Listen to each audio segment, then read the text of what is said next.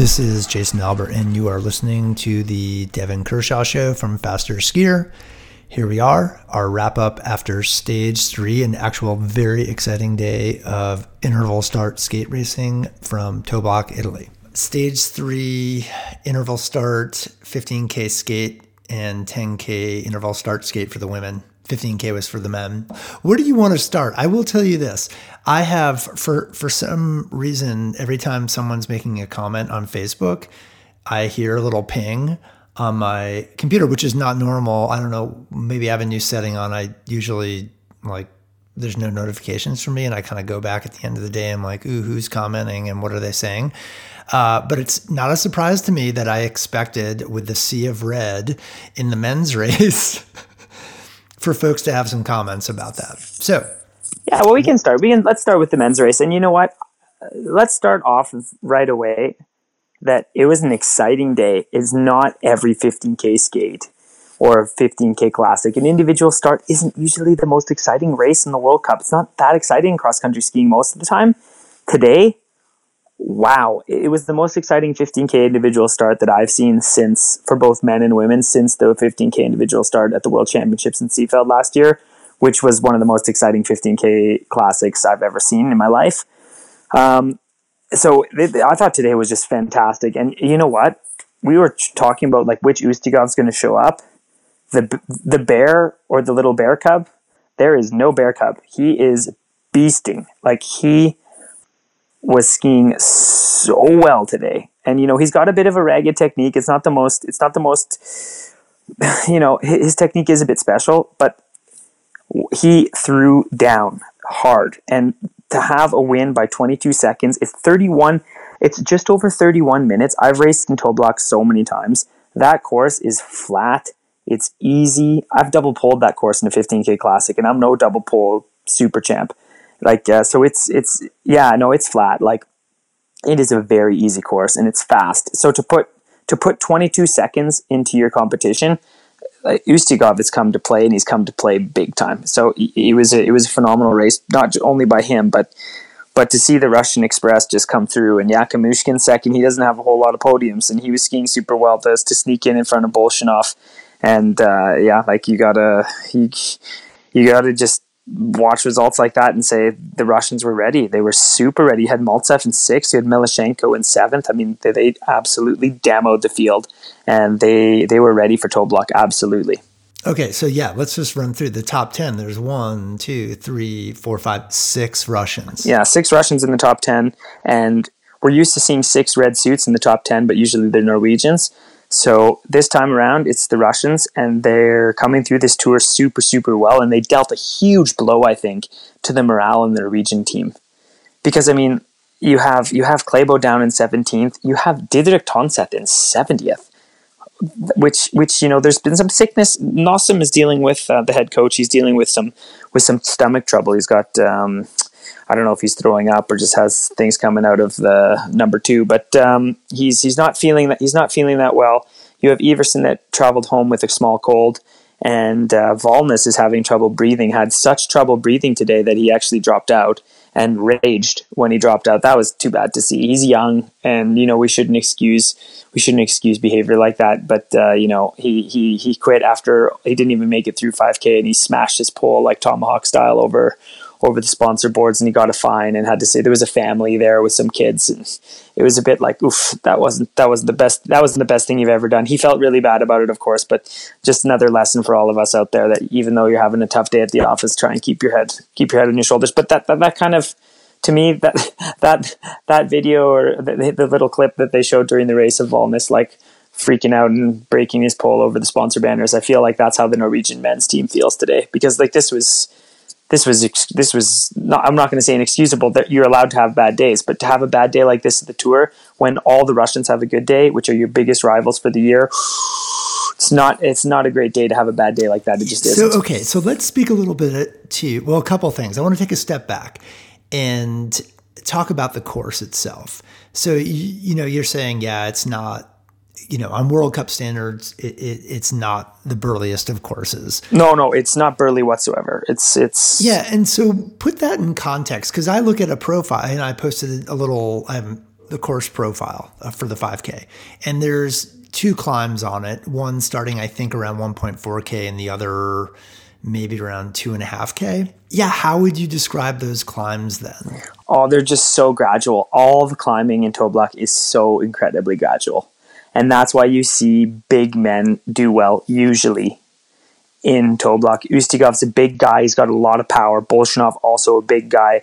Calle Halfvarsson's a joke, but today he had yeah, a good race. So you got to say, you know, like Calle Halfvarsson. Why do we even talk about Calle Halfvarsson? Honestly, like he's a bum. But today, fourth, wow. he's a bigger guy. He's a he's a bigger guy too. No, he's a bigger guy too. Yeah, and yeah. Um, it, it really, really, really favors bigger skiers. Although that said, I know you know I can just hear Alex in my ear. It's like, yeah, but hasn't Kruger been amazing in uh, Toblach before? And yes, he has been amazing in Toblach before, but it, the climbs are very, very, very gradual. That's why I'm saying. And then on the way home, it's also pretty high speed on the way home. Mm-hmm. And Jessie Diggins has been so amazing in that course in the past because she can carry her speed so incredibly well. She's so good through the corners, and you can sit in a tuck and really find your good line through some of those corners. And it's just it's just a very easy course. Like I said, I Devon Kershaw myself, I've double pulled that on skate skis in a World Cup 15K Classic, and all those that know me know that stride and glide is what I'm all about. I love diagonal striding. I get made fun of about it all the time that I'm always diagonal striding when people are kick double poling in races when I used to race. And and I chose to double pole it because the course really, really is is is easy. Just it's, it's, it's an easy course. On a pair of skate skis, yeah. yeah. And and uh, but look at the times too. Thirty one minutes, a thirty one minute fifteen k. I mean, these guys are good. These are the best skiers in the world, and they're in amazing shape. So it's not un, it's not unreasonable to see them go so fast. But when you compare this to some other courses, you know, in, in Lillehammer, for example, maybe you're up around like 37, 38 minutes for 15K. Normally in a 15K skate, you're looking at like 34, 35, 36 minutes. So to come in at 31 minutes for a 15K skate, like that's incredibly fast. Conditions were really stable and good today and fast, but also the course just doesn't have any bite to it. Okay, I want to pull up one second here. And it's more just like getting your thoughts on, I think this will pop up what I'm looking for, which is like, a scary place most often Facebook. Um, so yeah, you know, it's there's there's eight comments here, and the first person writes, and again, I want I just am asking your thoughts on this because I knew this was gonna come up. You know, quote nothing clean here explanation point, um, and there are responses that are similar in tone. Um, you know, how do you, yeah, what do you say to that? You know, when the climate suggests, obviously, you know, we have this WADA penalty most likely coming down for major international competitions, probably won't affect World Cup uh, starts. But that said, you know, what do you say? Uh, great skis. Yeah. But, yeah, they did have great skis. They, they, they did. And you know what's funny about Toblach? We have missed the skis in Toblach when all the competition has said like how did you miss the skis? It was minus six and cold and sunny and dolomites and and nice. How do you miss the skis? And we missed the skis one year in Toblach because we just had the wrong structure. We just had the wrong structure probably something similar to what happened with the the americans. I don't know if if that's exactly what happened but that's what it looked like to me that it was a structure problem. And we've had the same problem in Toblach which is kind of strange. So i'm not totally sure with the norwegian men although the norwegian women we haven't got there yet. They were fantastic. So I'm not sure with skis for the for the men's side. Sorry to say, but the Russians obviously had great skis. You can't you can't pack the top ten like that without without amazing equipment. And if if you think I'm dancing around the doping the doping stuff, I am I, I am maybe in some ways. But here, here's the thing, and and this, what world do we want to live in, really? Like, are are they cheating right now? How am I supposed to know? I'm sitting in Lillehammer. You're sitting in Bend uh, people commenting on Facebook are sitting wherever they're sitting, and who's to know if they're cheating right now or not? But what I can tell you right now is that the Russians today were the strongest team. They've been strong all season from the men's side. They really have been. And these names that are doing well are no slouches. Like Bolshunov won Lillehammer. Ustiugov's been on fire lately. Yakimushkin's had some great skate ski, skate skiing in the past. Milashenko as well in seventh. This isn't Spitsov. Jesus, I mean Spitsov's been amazing too. These guys are good, good skiers, and I think it's sad that we live in a place that this is what happens. But just like the Tour de, just like the Tour de France, if if soon as somebody wins the Tour de France, Berdahl won the Tour de France last year, and everyone's like, "Oh, he's probably doped." It's like maybe he's dope, maybe he isn't. Who's to know? But I thought the race was exciting, to be honest, and I thought it was a real show of power by the Russian squad to just beat down on the Norwegians, and they haven't been able to do that this year like they did today. And the guys were skiing well. They were they really were. Those those Russian guys were skiing with a lot of power, and they when you ski technically well like that and attack a course like that, then then I mean Jesus, it, they're they're moving fast. It's just too bad. It's too bad that that's how we live in in 2019, 2020, but we do. And there's always going to be some question marks around around great performances. I will say we've seen this already this year with the Norwegian team packing the top 10 with a bunch of guys in the top 10. This today was the Russian guys that did it. So, you know, this happens once happens, in, right? this happens once yeah. in a while with with very very strong teams and for the men in cross country skiing this season it has been a two team show it's just Russia versus Norway. You know, we have Russia versus Canada in hockey all the time, and now in cross country skiing this year, it is Russia Russia versus Norway, and Russia got the better of Norway, and you know those Norwegians are not happy about it. I think the U.S. plays right in there with the hockey. By the way, yeah, they do too. Oh yeah, no, no, absolutely. Geez, 1980. I'm Canadian. I know. 1980. I, I wasn't. I wasn't born. About like, I wasn't uh, born. 2010 in Vancouver. I wasn't born.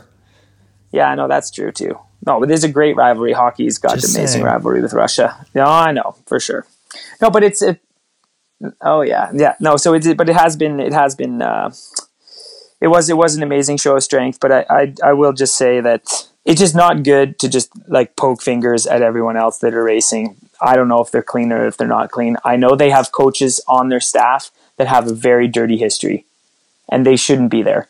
And that I'm very outspoken towards. But the athletes themselves, I mean, who's who's to know, honestly. Okay, so tomorrow, and let's we'll kind of round out looking into the future for the guys before we jump into the women's race. So yeah, let yeah, of course. Yeah, tomorrow there's a 15k pursuit classic in Toblach, and the start times, although it's a pursuit, those start times tomorrow or time back in the pursuit are not uh, based on overall time back. They're based on time back from today's race. So, for example, uh, Bolshunov sits 27 seconds behind Ustiugov in the overall. Okay, that does not mean he'll be starting 27 seconds back tomorrow. Just to clarify, Ustiugov today wins by 22.6 seconds. That means he will tomorrow have a 22.6 seconds gap on uh, Yakimushkin, who will be starting second, and he'll be and he's the 22 second back guy. Bolshunov will be starting 29 seconds back, and I'm going to bump back to uh, our friend Klæbo, who is 111 back on the day. He, he'll be a minute 11 back tomorrow. Yeah. It's a lot of time to make up. It's a lot of time on an easy course to make up. But Klæbo has had amazing 15K Classics pursuits in Toblach before where he made up an immense amount of time to win a pursuit. So it's not out of the question that you can see Klæbo back up in the mix. It looks out of the question to win from my perspective. Unless unless Ustiugov comes out like we said, like just has a stinker. I, I really think on a course like this in the form Ustiugov's in, like I can't see Ustiugov not winning tomorrow. Bol- Bolshunov, Bolshunov is 29 seconds back. He could come back to him. He could. Bolshunov is an amazing classic skier. He's shown himself to be in phenomenal form. He could make that time up, but that's borderline. I, I mean, if anyone can take out Ustiugov for the win, it's Bolshunov. Behind him, the guys, you don't get to good classic skiers till Iivo Niskanen who's 11th, 51 seconds back. Yes, I hopped over Shoot off That Shoot off is a great classic skier, but this year he's really struggled with his form. He has not had a good race yet. And he's 39 seconds back, and he's with Milashenko. That's not the greatest classic skier. And Lucas Bögl, who had an amazing race today, the German to come ninth, is going to be no help to him. Absolutely no help to shoot off. The Spitsov is better in skating, and Niskanen will catch up to to shoot off that, and maybe he can hang on there. But even Niskanen, who is the best classic skier in the world this year, 51.5 seconds back, that's not nothing. That's that's a lot of time to make up. That's 20, 21, 22 seconds behind Bolshunov. and Bolshunov is also in phenomenal form. Uh, I think it's a bridge too far on a course that's very, very easy. I think it's going to be very difficult for a guy like Niskanen to make up the ground he needs to be fighting for the win on the stage tomorrow. And then moving down the list to Klæbo, 111 back. Really, Klæbo has one chance, and that chance is this. He needs to evaporate that 19, 20 seconds up to Niskanen and just sit in it, that's what he has to do. That's his chance. He has to somehow. possible. I think it is possible. I think it is possible if he has a phenomenal day in Classic. I think if we see how good Klæbo was in Kuusamo in the 15K Classic to be only 10 seconds behind Niskanen in a course that mm-hmm. really, really favors Niskanen. I would say that this flatter course, this little easier course, and then especially on the way down, these downhills are are fairly gradual, but they're fast. You need a good line through the corners. There's no one better. There's no better descender in the World Cup in distance races or sprints than Johannes Klæbo. He can make up an immense amount of time. Everyone always likes to say, "Oh, look at Klæbo's skis. They're so much better than everybody else's." They're not his skis that are better than everybody else's. He takes way better lines than everybody else. He holds his speed up way better than everyone else. He's an amazing double polar. He keeps his weight right under him. It, it's a textbook technique. So if there's anybody that could, he could do that. He could make that time up, but it's going to be a huge risk. He's going to have to do that early, and he's going to have to try and evaporate that almost 20 second gap up to Niskanen in a very short amount of time. And when you do that, you could blow up, and if you blow up, then the tour is over. okay, so just kind of projecting and clarifying for people who are listening about all these times. In the overall, after three stages, Klæbo is sitting 37 seconds back. Um, although he's starting, you know, a minute 11 behind uh, Ustiugov tomorrow. If he, you think it's possible to make up a 37 second gap on a Ustiugov in a 15K Classic? I, I think I, if, if he can get up to Niskanen, it is 100% realistic. It's, it's realistic to take over the lead of the tour, but he's going to need some help. And if you look at the results around Klæbo, I mean, Dario is dealing with this weird injury that he's been dealing with for years now. Um, lower body, well, lower body injury, that means nothing. His ankle, his calf ankle, has been bothering him a, lot. And that's, he's had to sit out a lot of classic races in the past, and he's already missed some classic races this year because of, because of that injury. And then you have like, Chappaz, Gaillard, like, forget it. These guys aren't going to help him. This isn't going to help you. And like, Hugo Lapalus, Clément Paris, Jonas Baumann, they're, they're just these guys aren't these guys aren't going to be the the engines that tow Klæbo up to Niskanen. It's going to really be up to Klæbo to do a good job, like a like a hero's work to get up to Niskanen, and then just hope to God you don't blow up, and then stay on that train. Because I think if not, it's going to be very hard tomorrow. So 37 seconds up to take the tour overall lead again, absolutely doable, but he's going to need some help. He won't be able to do it alone. On the women's side, uh, not ironic, a very exciting interval star race to watch. Yeah, it was awesome. Um, it was so awesome. I had goosebumps. Yeah. I, I, was. Yeah, I was pretty gripped. It was gripped. Like it was beautiful skiing. I mean, we've talked a bit about the technique of the girls that are fighting in the top, but let's revisit it. I mean, Ingvild, Ingvild, sorry, Ingvild has the best skating technique on the women's side and it was on full display today. She was skiing stunningly beautifully. I, I mean, uh, there's yeah, it, it, doesn't get any better technically than that. And coming down to the wire, 0.7 seconds behind Johaug, like wow, that, was edge of your seat stuff if you're a Nordork like me. And you know, like you talk, you asked me a question too, like what do you think? What kind of form do you think Ingvild's going to bring to this tour and this and that? Like she, she's it, you think it's astounding till you just dig in and you know what she's done for her training. You know how she's been day in, day out, all the way since May. You know, she's one of Kristin's, she's one of my wife's good friends. I mean, she has done a phenomenal job with her training. And then you hear that she has to take her training down a notch. She's cut about 20, 30% of her normal training load. She doesn't race, she's coming into this tour fresh. Ebba Andersson as well, who had that injury when she was running. Yeah. That was a that was a listener question. We never really got back to that. Why hadn't Ebba Andersson raced in period one? She had she slipped while running before the World Cup started and hurt herself, and that kept her out this whole time. And now she's back. She's skiing beautifully. Ingvild and Ebba are are rested. They're ready. They're skiing well technically, and it's showing. Heidi Weng, amazing day again. Ten seconds back. She's really back. I I think it's time we can just put the last two years behind us, and Heidi Weng is back fighting with the top. Diggins, Sadie, Rosie, seven, eight, nine. These are great races. These are great races. 30 I know I know with Diggins and Toblach we expect amazing things. We expect podiums or win. A win even, but like you said, when you just saw that race, if you really saw that race, the women that were fighting at the top today were skiing so beautifully. And it's just going to take a special day to knock those women off their game and to be 35 seconds behind the likes of Johaug and, and Ingvild and, and only 25 seconds behind Ebba Andersson when they're skiing like that. There's nothing to be ashamed about that performance. It was, it was great skiing.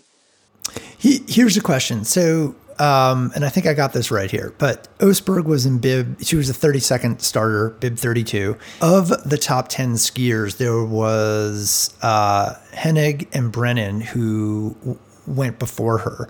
So Østberg had, you know, those splits to go off of. Otherwise, every other top 10 skier went after her.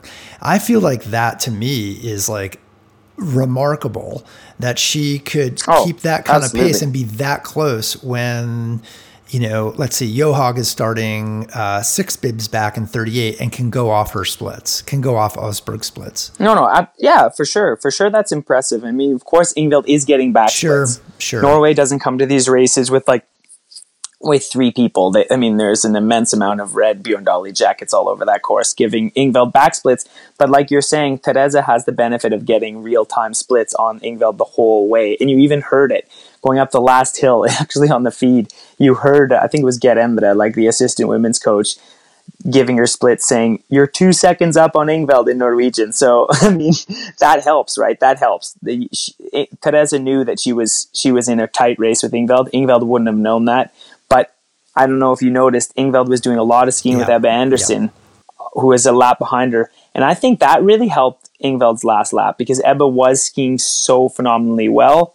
And on these easier courses, they, they can fool you a little bit. They're easier terrain, it's crazy fast, but at the same time, to have a back to just sit in and find a rhythm early, especially for Ingvild, who is on her second lap. She has one lap in her legs, and then you have an Ebba Andersson who's skiing so phenomenally well, and you have that back and you can kind of just turn your mind off and just have a great race. I mean that that helped Ingvild a lot, I think. So that that can't be that can't be ignored either. Sure. But at the same time, I totally agree with you. I totally agree. Therese had the benefit. She's getting all those splits all the way around the course. And when it's so tight like that, when you win by 0.7 seconds, I mean, it, it, it that that's right. a huge advantage. It is. And Østberg like brought back at the 5K split. You know, again, like in you know reality, Østberg's out. Uh, ahead of Therese in terms of bib number, but Østberg is behind at the 5K split by a, essentially nine seconds halfway through the race. And she is starts to eat that time up as she starts that second lap. By 8K, she's essentially nullified. You know, they're essentially skiing right next to each other. You know, if it's a mass start. Yeah, and exactly, and and that's and that's where I think that's where the help from Ebba came into gotcha. play because Ebba is an amazing climber. She's a really, really good climber, and she was looking really good today on that gradual terrain. Ebba was skiing with a great frequency, great rhythm, and and Ingvild had a bit of an advantage there to to have that to have some help from Ebba up to the top point of the course, and you saw that to eat up ten seconds on Therese on that terrain is is very impressive. Uh, but Therese didn't have the same help, but she did have the help with all the splits. So it was a, that's what I mean. It was just there was a lot of moving parts today. I thought it was super exciting, and I also want to say uh, before we move on, I thought Sophie Caldwell in twenty fifth, one twenty. Oh, I, I was just going to bring that up. Yeah, one one twenty five back in a in a ten k skate. That is a great performance, and also Katharine Ogden thirty fourth, five seconds from the points the, the future is bright with the U.S. Like we've been saying the whole time, the, the American women really have something special. And it was sad to see Julia Kern not come to the start today. But at the end of the day, when you have Katharine Ogden filling in with a 34th place finish, which I thought was a which is a, a good race by the Dartmouth skier, and then also Sophie Caldwell in a in a 10k skate, 25th. This is a this is a solid race. She's not that far out in time. It's going to be a fun classic race tomorrow really fun. And I think I think Sadie is looking. I mean, she could move into the top six at the end of the day if one of those girls in the top six, or like Astrid or, or uh, have a tougher day. Sadie is really good on this course. She can make up some good time. You know, Stadlober is a good classic skier. She's not sitting that far back. It'll be really interesting to see Jessie tomorrow. You know, I've been singing her praises with her classic technique. She has made a lot of adjustments, but uh, it's going to be a true test for her tomorrow. It really will be. And then Therese and Ingvild. It's light terrain, and Ingvild is skiing so phenomenally well. I mean, Therese's technique is also textbook beautiful now too, but but Ingvild has a lot of power, more power than than Therese. And on this light terrain and classic, it's it's going to be really exciting to see. Yeah, I know. You know, I, if yeah. she can hang on, if she can hang on to Therese, I mean, Ingvild wins tomorrow.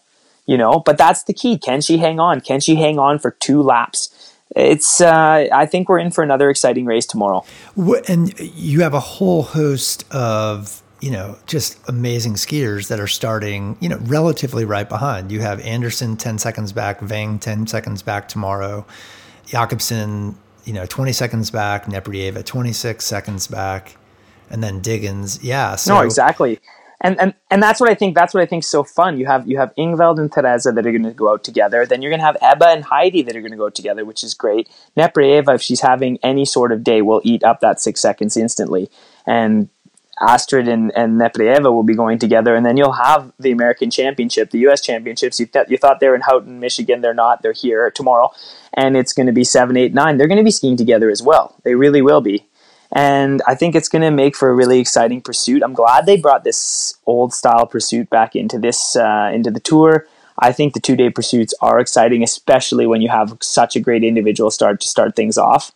Uh, you know, sometimes it can be a bit bad if somebody just blows everything up and Therese wins by a minute three. Then it's not that exciting. But t- tomorrow will be very exciting. So it's uh, there's a lot of storylines to follow there, and uh, you know what? I think for Jessie, it could be a real it could be a real boon. It could be a real bonus to start with with Sadie. Um, to try and to just follow that rhythm, I think it could help Jessie have a good classic race, and and that's important because they still have time to make up. Sadly, after that uh, misstep on the stage one, so they they have time to make up and they need the help. So it's cool that it's in one way. It's cool to be able to help each other. Let me let me uh, talk about the mishap on stage one just a little bit more.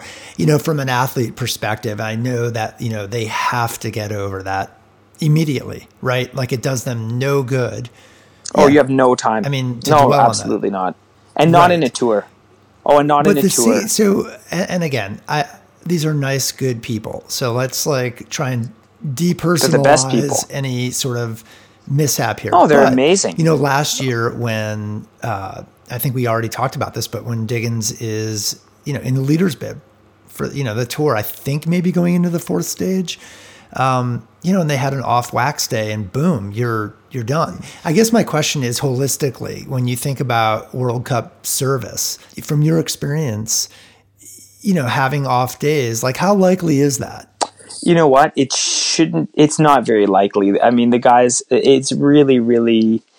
Man, I say really a lot, hey. But they have. Um, they have made some good improvements uh, across the board. Every waxing team has made a, made huge improvements in the last ten years as far as consistency. You don't see teams miss the wax all that often anymore, but sadly, you do see this. You see the smaller teams miss the wax far more often than the big powerhouse teams. And that is because it is so hard to control the variables and have enough test skis and have enough people to test those test skis to have all these different combinations. And sometimes you just have to take a risk. And that's why I keep bringing up structure because, you know, on the US team, there's not a standardized grind. So when you're on the US ski team, you don't have US grinds. You know, Jessie's coming to the start with Salomon grinds. Sadie has whatever grinds are on her Fischers, whether they're coming from from Fischer themselves or, or a third party grind. Uh, you have Sophie Caldwell also on Salomon with Salomon grinds when you're on the Norwegian team, all the Norwegians have Norwegian ground skis. So it'd be like Norwegian 5 or Norwegian 10 and and how the Norwegian powerhouse can can test and that's the same as Russia. Russia tests like this too because they have a really amazing waxing crew as well and big and quite systematic now. It never used to be, but it is now. And what ends up happening is you test grinds first, then you test structures up on the grinds that are the fastest for the day, and then you can go to the technicians and say, a Norwegian five is great today. Um, you know, so don't pull out a Norwegian 12 and because the structure over a Norwegian 12 won't work. It's like, okay. And whereas in, in, in, Nor- in US or Canada, we're flying blind because you just don't have enough people. You don't have enough test skis. So you, you test the wax, then you test the structure, but they're not necessarily testing the structure over the grinds that the athletes have. And that's where big problems can happen because it can just stop up completely. And then it can it, it it befuddles everything and technicians are confused and no one knows why the skis slow down and but it's because you have a team with 10 different grinds on their skis. So it's like maybe it works great for one one athlete and the other athlete it's a, it's a complete nightmare. And so for the smaller teams for the smaller wax teams it's really tough to control all the variables. It just is. I was surprised and i you know how much i love all those american technicians. They do a great job. yeah mean, they have Olympic, like we said, six medals in period one, six out of ten, nine races there on the World Cup podium. They're doing a yeah, lot of things. Success. They're doing a lot of things really, really well. It's just too bad to miss the, the wax or the grind or the, the structure, and especially on stable conditions. You know, Lenzerheide is not a card you want to mm-hmm. use you, you know when Jessie missed the wax uh, when they had a tough waxing day last year. These are the, those were very challenging conditions. Yep. So that that that is it's like a zero day in snowing or something. It, totally. Oh yeah, absolutely. And those things are going to happen. You you you're going to have mix ups. But in Lince it's that one's going to sting a little bit more for those technicians because those are the days you just you should be in the game. You might not have the fastest skis in the field, but it's a mass start. It's a pretty easy course you you just need skis that are good enough and sometimes you try and get a little cute or you just get some bad luck and, and that's what yeah that's what you have happen and and like we've talked about the American women are on the back foot now uh, through this tour and they need a little luck now they do they need some luck to, to be able to get right back into the mix to fight for the overall podium it's not out of the question I still think they can do it if they have some great races further on but it's it's by no means easy when you miss a day that like they missed in Heide. Gotcha. Yep. Yep. Okay. Well, it should be exciting tomorrow. Oh, it's going to be super exciting, and I thought I thought it was really cool to see that the 15k and the 10k individual start was exciting when Lenzerheide for the men when you have just that 3k course, uh, bodies and skis and poles bashing it everywhere. No one can get away. No one can do anything, and then what a it's kind of funny. I guess maybe I'm not sure what a, what an armchair viewer would say. It'd be kind of interesting to hear, but for me that is obviously a super dork with with cross country skiing. I thought today was ten times more exciting for the men and the women than than what we saw in in Lenzerheide. So that that was that was really cool, and tomorrow will be even more exciting, like you said. So everyone's going to go out together it's going to be uh, a great race and, and an easier course. So I think it favors I think it favors people like Ingvild, but Therese Johaug hasn't lost many ski races lately, so it's hard to discount her. But it, there'll be a lot of storylines there, and then if Heidi and, and Ebba can work together, who knows? Who knows if they can get back towards the the front, the top end of that field for the women, and then the men. The Russian the, the Russian Armada has had a great day today, and and they'll be looking to have a great day tomorrow. But those guys, you know, a lot of those guys in the top 10 aren't the strongest classic skiers from the Russian Federation. So some guys are, but some guys aren't. So it'll be really interesting to see like will Melnichenko like just fall down to like 15th tomorrow because he's not the strongest classic skier you've ever seen. Um, what what what classic what Spitsov are we going to get? You know, he's not super consistent in classic either. But you have Niskanen right behind him. So now there's lots of storylines, so it's going to be really fun to follow along. Thanks for listening. And if you have any questions, please send them to info at fasterskier.com or to devon at fasterskier.com. Thanks.